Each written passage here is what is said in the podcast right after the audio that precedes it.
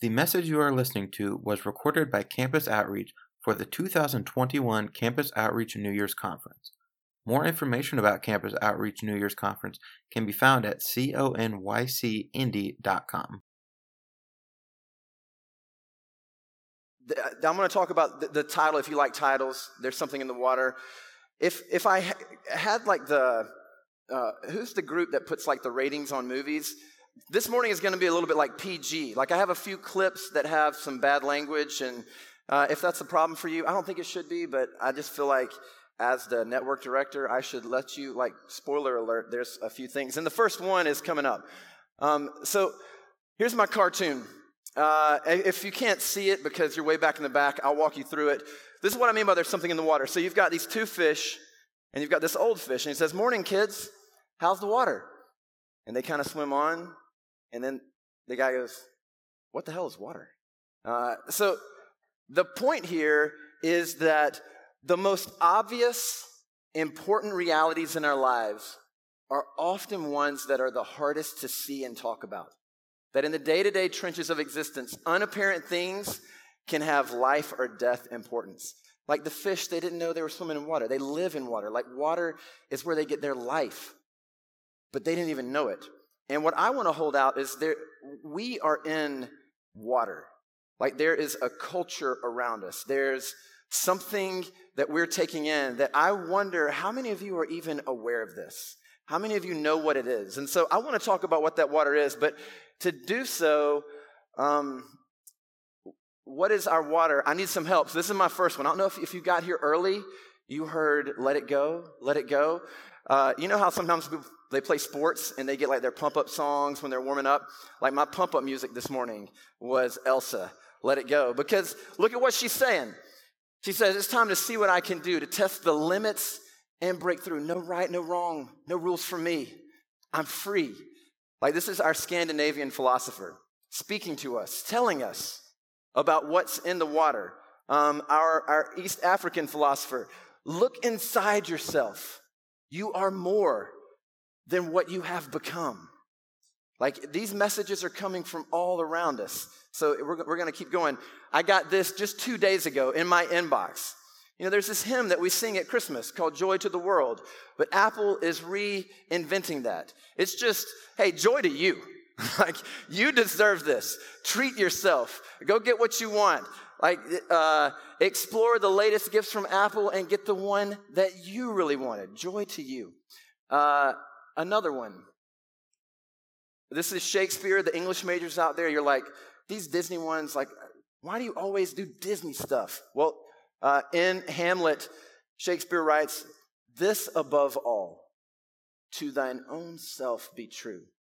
And I don't know if you know this, but the person who says that in Shakespeare is actually kind of the fool. So this is the advice from the fool in Shakespeare. Above all else, to thine own self be true.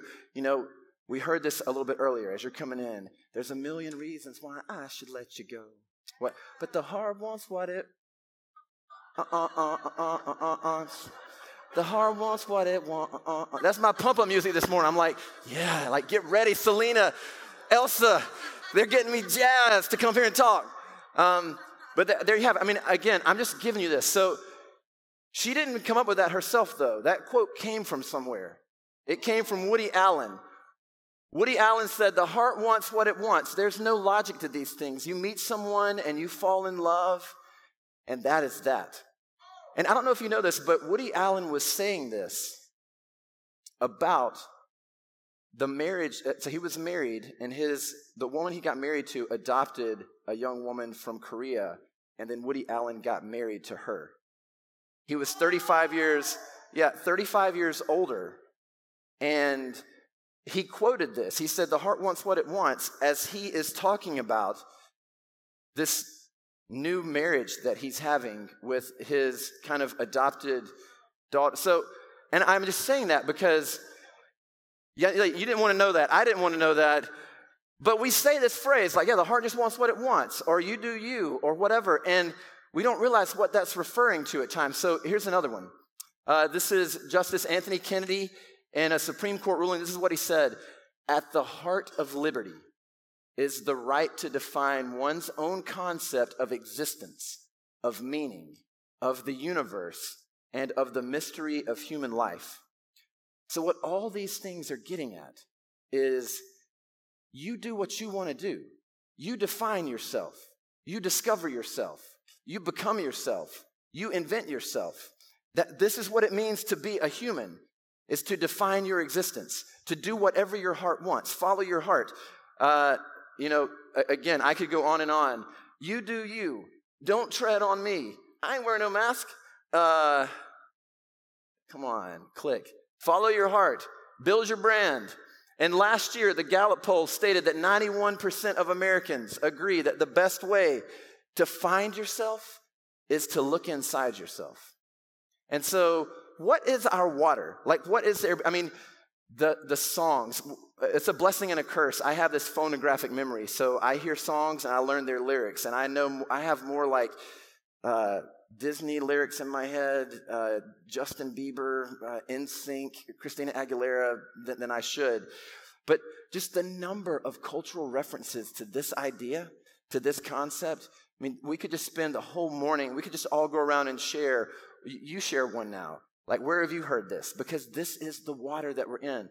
And what I want to say is the water that we're in is autonomy. You guys know, this is kind of a fancy word. You know what this word means? It, it's, if you break it up into like the original, if this was like script spelling bee, you know, whenever they do the spelling thing, it's like um, language of origin. And then they tell you, I think it's, I think it's Greek, because auto means self. And then nomos means law. So you put that together, and autonomy is the rule of like self-law. You are a rule unto yourself. You determine what's right, what's wrong, what you want to do, what you want to be, where you want to go, who you are. That's just everything about our culture right now. It's just the water. And I'm just trying to help you. If, if you don't walk away with anything else today in this time, I want you to walk away knowing this is the air you breathe. This is the world you live in, and it is everywhere. Another word for that is freedom. And I, I wrestled with, with, you know, there's something in the water. And the other thing that I wanted to call this talk is the tyranny of freedom. And we're going to talk about that. Because you might think, yeah, right, like, of course. No right, no wrong, no rules for me. The heart wants what it wants. Like, at, at the heart of human liberty is to define my existence. That is all good and right and true. And you might think that. And what I want to hold out to you this morning is maybe that's not. Maybe that's not as good as you think. So again, the definition, I just, you know, just Google it. And this is the definition that comes up. Freedom is the power or right to act, speak, or think as one wants without hindrance or restraints. And that is just the concept of freedom that I believe all of us live with.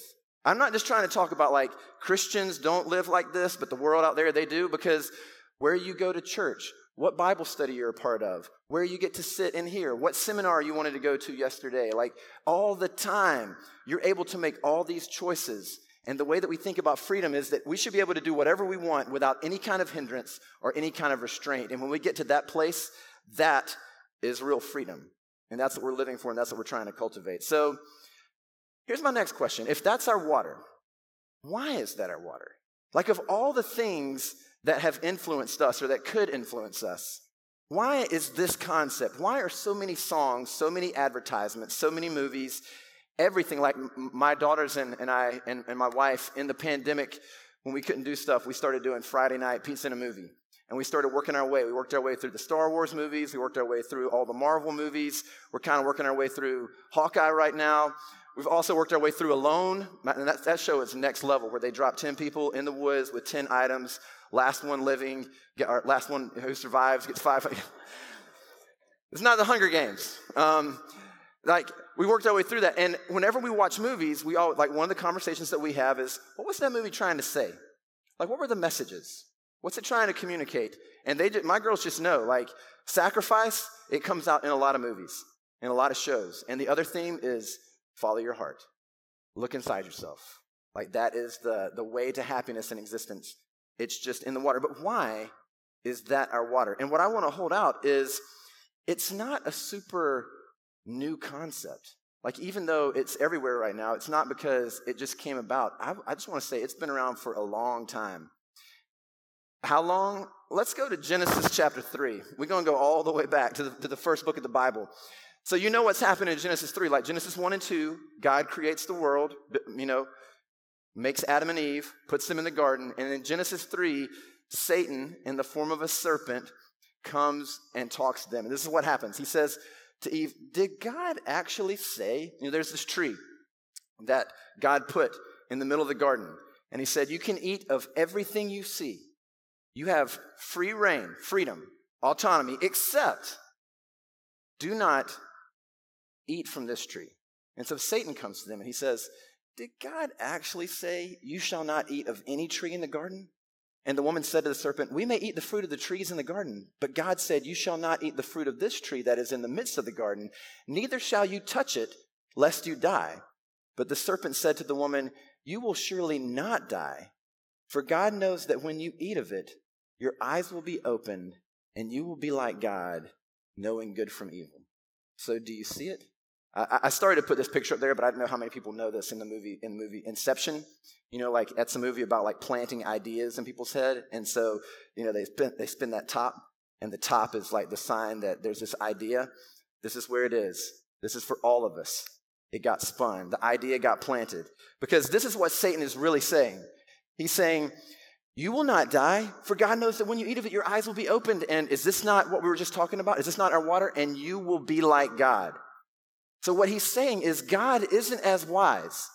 He's not as good as he claims to be. He is holding out on you. And if you exert autonomy from God, if you do what you want, do your own thing, make the rules, determine what's right and wrong, good and bad, figure out who you are, you will be better off. This is what you should do. This is the first lie that was ever told in, in the, the history of humanity, and it is the same lie that gets told over and over and over and over and over again. You do you. Figure it out. Look inside yourself. The heart wants what it wants. And what Satan is doing here is he's holding out three questions. So I think there's three huge questions. And if understanding the water that we're in is the main thing I want you to kind of fight to remember, here, here's like the next thing is write these three questions down. They're not, they're not super complex. And think about it. Answer these questions in your own life. As you're driving back tomorrow, ask people these questions. Question number one, who is God? Because you see how Satan's asking that, he's kind of bringing that question up. Like, did God really say that? Like, is that who he really is? He wants to get them to question, who is God? Who is God to you? Like, Pastor D's talked about that. You know, it's it's kind of neat that Pastor D had his cool name at his church, Pastor D. At my church, I'm just known as Samantha Poteet's husband. Um, that's, that's my nickname. Um, the next question he holds up is, who are you? Who are you? Like, you're not who you could be, because he says, if you eat from this tree, you could be like God. Like, God's holding out on you, and this is your chance. And then he holds up another one. How do you live? Like, if you just define right and wrong, if you determine it, if you're in control, your life is going to be better. And I would say that, that we are asking these questions and answering these questions and being influenced about these things all the time. Because the way that Satan does it is he says, who is God? God is not trustworthy, and he is not out for your best. You can't trust him. And, and distrust is all over our culture right now. Like, think about it. Do you trust the news? Well, it depends. You watching C N N? You watching Fox News? Like, how do you trust the news? Do you trust the government? Do you, I mean, is the government out for your best? Like, do you trust politicians? I mean, I, I think everyone has questions there. Like, do you trust the church? Do you trust science? Like, it was so funny, like, you know, in the in the ad campaigns for the election, driving around and in all these yards in Minneapolis, it's like, I believe in science. And I'm like, yeah, I mean, I do too. Like, who, who doesn't believe in science? But we question everything. But you know who you don't question? Yourself. Because you know what's right. And if it's right and you define it, then you can trust that. And that's what his second question is. Who are you? You can be God. You can determine what's good and bad and right and wrong. You can set this out for you. Um, we are fascinated with figuring that out, right? Like, we want to discover ourselves. Like, how many people in here have done strength finders? What about Myers-Briggs? Enneagram? I mean, how many, how many number, how many ones? Enneagram ones? I'm an Enneagram one. That's my people. That's my, that's my tribe right there, like the six of you. I walked in here today, these chairs are all out of order, and I'm like, we have got to get these chairs straight. Like, I cannot be up here. Get that aisle. We need to get an aisle. Uh, how many of you know what Hogwarts house you're in? Yeah, it's amazing, you know. You don't know Myers-Briggs, you don't know Strings Finder, you don't know Enneagram, but you know you are Ravenclaw. Um, or you know, like, there's that test, you can do it on, on Facebook, whatever. It's like, actually, I am none of those. I am Yoda. Or, you know, like, which Star Wars character are you? Like, we want to figure out, we want to untap. We want to, we want to tap our true potential, unlock ourselves, figure ourselves out, and say, that's who I am. Because I have this ability to define myself as God. And then, so how do you live? You do whatever you want.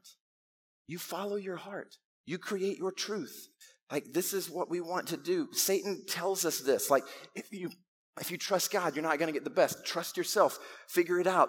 And so love is then about allowing you to do whatever you want. And if you tell someone they shouldn't do that, or if you try to tell them something that they're doing is bad for them or they should think otherwise, then that is unloving. That is hurtful. Because the water that we are swimming in, that we are breathing in all the time, is this lie that has been perpetuated for all eternity. Um, and then, I mean, this is this is a little, you know, extra. When Jesus is in the wilderness and is tempted with Satan, what questions does Satan come at Jesus with? He basically says, who is God? Like, turn these stones into bread. Like, God's not taking care of you. You can take care of yourself. He says, who are you? Like, throw yourself down off the mountain. Because the angels will pick you up, because you, you're the son of God, like you should be in charge. And then he says, and then how do you live? Like, all these kingdoms can be yours. Like, again and again and again, it's perpetuated in the Old Testament, in the New Testament, on ads, Apple, Disney, everywhere. This is the reason that it's the water that we're drinking and that we're swimming in and that we're breathing in, is because it's been there from the beginning. And it's just constantly coming. So one last biblical reference. The book of Judges is like this uh, story of the people of Israel. They're doing really well, and over the course of that book, they get worse and worse and worse and worse and worse and worse, and look more and more and more and more like all of these nations around them. And at the end of the book, the last verse of the book, uh, the last book of, or the last verse of the book about how bad things have gotten for the people of Israel is, in those days there was no king in Israel, and what? Everyone did what was right in their own eyes. The heart wants what it wants. Uh, uh, uh, uh, uh. Like, that's just, it keeps coming back, because this is what Satan wants to tell you, that if you have freedom, if you have autonomy, if you're open-minded, if you're non-committal, if you keep your options open. And and the scary thing is, is that we do this with, with our faith. Like, we pick and choose what we believe. We don't we don't like something about what the Bible says, and so we subtract that out. Like, I think the world right now, there's so many Christians. I mean, Pastor Pastor D talked about it. He said people want, uh, they want justice and they want equality. They want these concepts that come from the Christian worldview, but they don't want, they don't want Christianity. They want the kingdom, but they don't want the king. They don't want God on the throne, because we need to be on the throne. And it's coming again and again and again. And my fear is that because you're in college and you're at this conference and you're a part of Campus Outreach, or you're thinking if you want to be, that you'll do this while you're in college, but then you'll graduate and then you'll kind of subtract these things and you'll walk away from them because you're just doing what you want to do and things don't resonate with you and you want to pick and choose what you believe. So I think that's I think that's why our water's that way. So here's my, we're moving in a different direction. Don't drink the water. I mean, no one really says don't drink the water. People say, like, don't drink the Kool-Aid, but that kind of messed it up. I tried to find one of those graphics of the Kool-Aid man, you know, like that big picture with a big smile, and there just weren't many good ones online. So don't drink the water. Uh, and here's why, I'm, here's why I say that, because your heart is conflicted. Like, you don't really know what you want all the time. I mean, it, here's some of the things that I thought about. Like, you want to be fit and trim and healthy, but you also would like to go to Chick-fil-A again for the third time in three days. Because when I go to that food court, I'm like, yeah, yeah, yeah, but Chick-fil-A. Like, if you know me, you know I like Chick-fil-A. Um, I want to be kind and loving to my daughters, but I also want to get home tomorrow and watch all these good college football games and not really talk to people. Like, those things are, I mean, here's where it gets real. I get up in the morning, and do I work out? Or do I read my Bible? Or do I go back to sleep because I'd like that. I want to give a good seminar this morning because I want you to like me. But at the same time, I want to not care about what people think. I want to be generous with my money. But also, I want to save up for my retirement. I want to finish. I've been taking seminary classes like one a year for the last fifteen years, and I want to finish that. At the same time, I don't ever want to take another seminary class as long as I live. Um, uh, I want to, I know I need to drink water, but man, sweet tea is so good. I want to go to bed earlier, but I want to watch another season of Alone. Uh, I want to turn my phone off for dinner, but I'm going to keep it near me just in case. Like, I mean, all the time, again and again, it's con- we're, we're conflicted. And Jeremiah says this. He says, the heart is deceitful above all things and desperately sick. Who can understand it? And then Doctor King says this too. He says, the human heart is like a ship on a stormy sea, driven about by winds blowing from all four corners of heaven. And my point is, is that you don't know what you want. Your heart, when it says the heart wants what it wants, well, right now, maybe you want this, but then tomorrow you might want that. And you know you should have this, but you also want that. So how do you know what to trust in your heart when it's conflicted? Uh, So your heart's conflicted. Your heart's also deceived. Um, again, I told you I know song lyrics. So Sheryl Crow, she says, if it makes you happy, it can't be that bad. And then she, this, the next verse, if it makes you happy, then why the hell are you so sad? um, so you get deceived, right?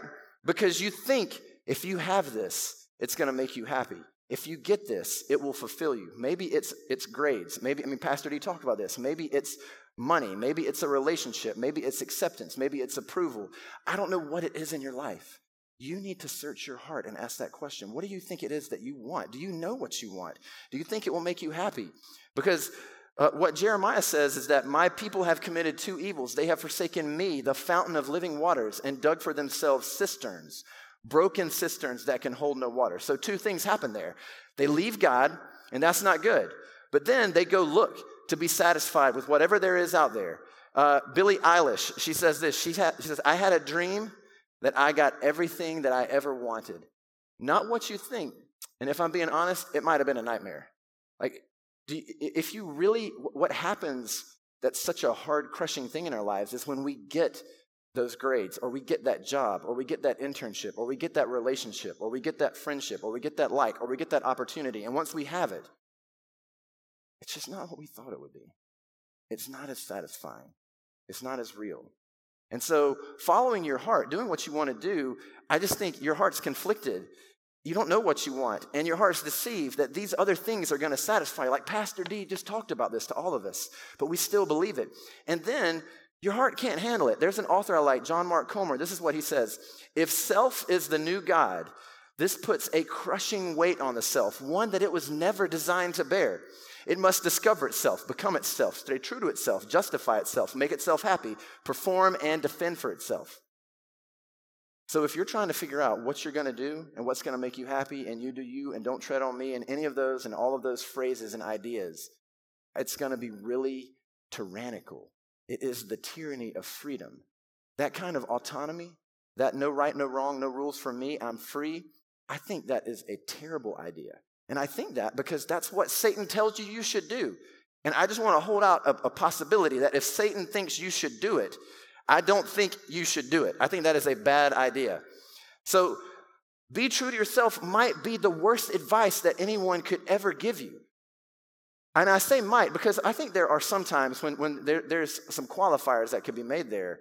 But in general, this is what Satan is always going to say to you. He is always going to tell you to be true to yourself. And follow your heart, and you're going to be enslaved to something because your heart doesn't know what it wants. Your heart's looking for all these things. You think these things will satisfy. You think they will give you life, but I don't believe they will. I don't believe they were ever created to. And this pursuit is endless. It is relentless. It is crushing. And I just can't help but, but think that all of you are some at some level are feeling the weight of this. You know, the, the statistics about anxiety among your demographic, they just keep getting higher and higher and higher and higher. And some, I, I just have to think, some of that anxiety is because the world is telling you that you have the ability to define and create yourself, and you're trying to do that, and you were never made to do anything remotely close to that. Um, Edmund Burke, he's a, a politician. He's known, I'll go back so you don't read the quote. He's known most famously for a quote. He said, "The only thing that needs to happen for evil to go on is for good men to do nothing." You guys have heard that one, right? Like, that one's been kind of, you know, prominent in the last few years. But this is one that I think is very powerful. He says, "Men and women are qualified for civil liberty, freedom, autonomy, in exact proportion to their disposition to put moral chains upon their own appetites. Society cannot exist unless a controlling power upon will and appetite be placed somewhere, and the less of it that there is within, the more there must be without. It is ordained in the eternal constitution of things that people of intemperate minds cannot be free, because your passions forge your fetters. The things that you love enslave you. Something is going to control you. You can't do it, and I want you to be free." And so real freedom, I think, is the ability to do what is right. That's what real freedom is, to do what is right. And I want you to have that kind of freedom, because you all know that you limit your freedoms to experience greater joys. All of you get this, because you got debt, right? Like, I, I just can't, I'm gonna get you to raise your hand, but I would assume most of you took on debt to go to school, because what you believe is, taking on a little bit of debt now, limiting myself now, is going to produce greater freedom in the future. Uh, you choose a major or a sport or a sorority or something. Like, you had to limit. You had to just pick one. You know, some of you are maybe double majors, but there are a few people who are like quadruple majors, because you limit yourself to certain things because you believe that in the long run, that's going to be the best decision for you. Uh, you came here and you limited your freedom, right? Like, you maybe wanted to stay home and watch more of whatever, or be around your friends or your family or something, but you came here and there was a cost to that. And I hope it's it's paying off for you. You, you get married, or you want to get married. Like, you limit your autonomy to promote intimacy with your spouse. And then you start a family.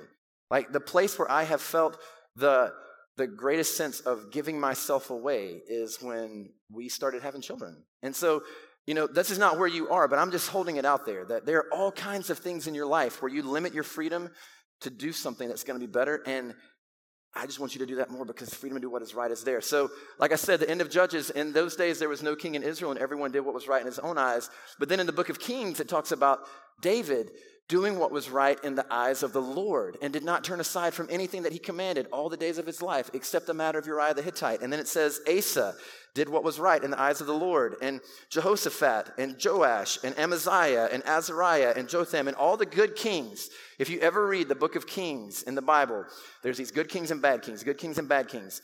And the thing to note about all the good kings is, guess what they do? They do what is right, not in their own eyes.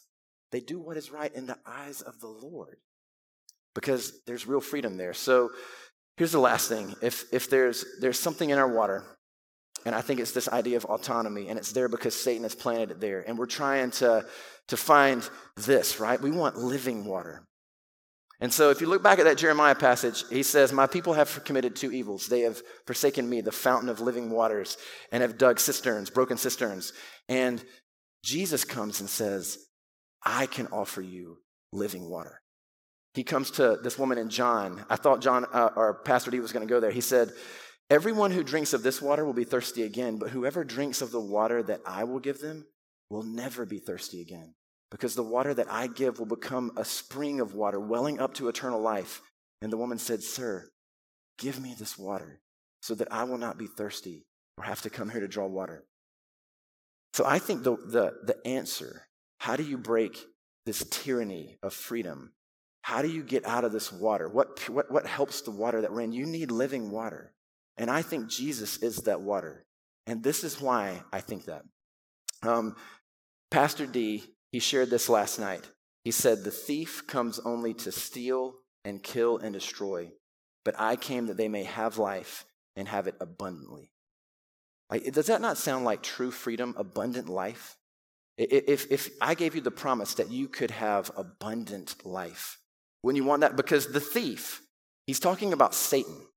Like, Satan wants to take away life. And what does Satan tell you?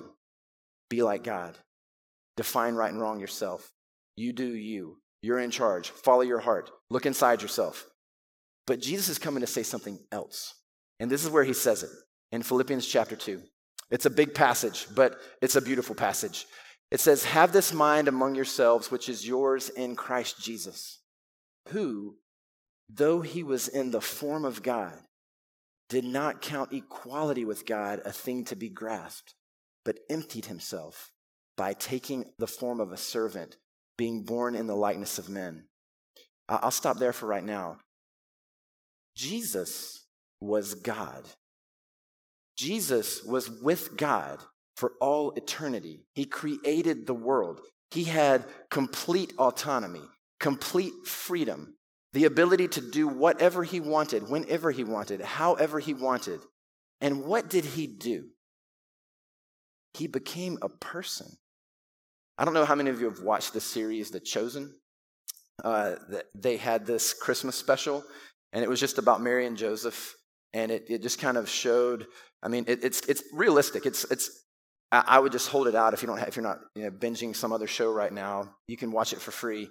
And in this episode, it's very realistic. And just to watch it and see her in this stable, like he's shoveling up the manure from the animals to clear off a spot, and, and she's going through the pains of, of labor in this stable, and then has the baby, and they set, and, and like she's holding the baby, and the way that they do it, like I just started getting so choked up because I couldn't believe, like, this was God. Like, Jesus did this. Like, he had all the freedom and authority in the world, and he's a baby. And she sang to him, and she nursed him. This is the God of the universe. Like, this just does not make sense. I just couldn't believe it, and I just kept thinking, that's the answer. Like, the one who had all the freedom, he gave up all the freedom for you. Why did he do it? I mean, this is what you keep reading. And being found in human, in human form, he humbled himself by becoming obedient to the point of death, even death on a cross.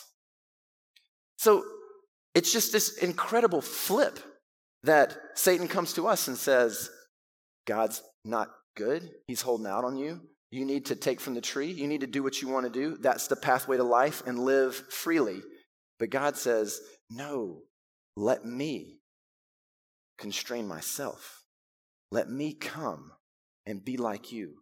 Let me be limited in every way, shape, and form. Like, we just can't comprehend what it's like for God to become a human. And then, as if that's not enough, I'm going to get killed. And I'm going to be killed so that, remember the verse in John right before this one? So that you would have abundant life. I'm not trying to ask you to limit your freedom and to, to try to put to death this lie that you need to follow your heart and do what you want, because I just think that would be a good idea. I think that a God who would do this for you, a God who would go to these extremes to limit himself. You know, people used to wear these W W J D bracelets, you know, like Reed Gillick, who's like the backstage manager with a nice headset. He feels powerful. I think when I met Reed for the next fifteen years, he had this ratty W W J D bracelet that he would wear. And if you want to know, okay, what would Jesus do in this cultural moment? He's going to limit himself. He's going to sacrifice himself. He's going to die for a people so that they would have abundant life.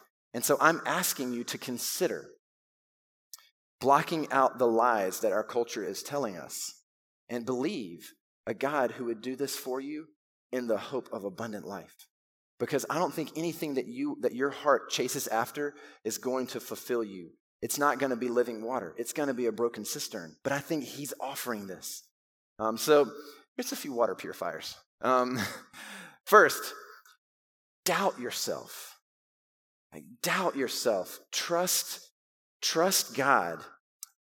When you, you know, when you look at the Bible, there are going to be things that you read in the Bible and they do not make sense to you. And they also upset you. And they might even offend you. And your heart is not going to want that. And I would just encourage you that God is wiser than you. And he knows more than you. And he knows more than me. And he has someone, I was in the I Have Questions seminar yesterday, and there were some people who were asking about the Bible and why do we get the Bible? And I would just say, if God is sovereign and has created this world and is control has control over, over what's happening. I think that God can protect this book. And th- there have been misuses, but it gets it gets corrected. And it is with us. And if you look back in just the original languages, like the, there are new scrolls found all the time. And we never hear about it because you know what they say? The exact same things that the old ones said, because they're the same ones. Um, trust this. That thing in you that reads the Bible and is like, I don't like that. Like, I'm not going to read this anymore. Be careful. The heart wants what it wants. Like, that is that lie. Like, God doesn't want your best. You know better. Put it away. Don't trust that. Don't read that. Follow your heart. You know best. Doubt yourself. Doubt yourself when you come to the Bible. Even when it rubs against you, keep reading. Keep asking questions. Because where it starts to offend you and conflict with you, I want to hold out that maybe it's getting at something in your life that maybe needs to change, because You, you, the heart is deceitful. You don't know what you want. Um, so trust God. Second, beware of isolation. You know, Pastor D talked about this last night, of having people in your life and how in the pandemic it's been really easy to be isolated. Proverbs eighteen one says, whoever isolates himself seeks his own desire. He breaks out against all sound judgment. Have people in your life. Talk about things that are going on. Don't don't just make every decision on your own, and don't just go to your yes men or your yes women, like the people who are always going to say, like if, if you go to someone because they're going to tell you, yes, follow your heart, like m- maybe you need to talk to them about that. Maybe you need to think about that. Uh, but have people around you, because God did not create us to be individuals. You know, the first thing that God said was not good in Genesis? It was not good for man to be what? Alone. It's not good to be alone, because we don't know what's best, and we need other people in our lives speaking in. Um, and lastly, understand and embrace the beauty of restraint. Uh, in a society that's all about follow your heart and do what you want, the idea that of self-denial, uh, you know, the Bible says, if your hand causes you to sin, cut it off. And if your eye causes you to sin, pluck it out.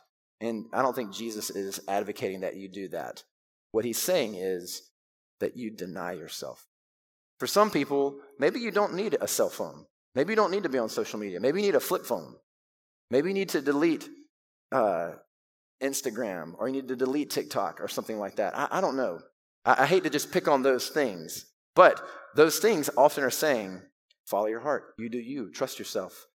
Find some place. I mean, as you're here, I hope that you've heard things from God's word that you have loved and appreciated. And I honestly hope that you've heard some things that you step back and question and don't know that you agree with that, because you need to be rubbed against, because there's that thing in you that wants to be God.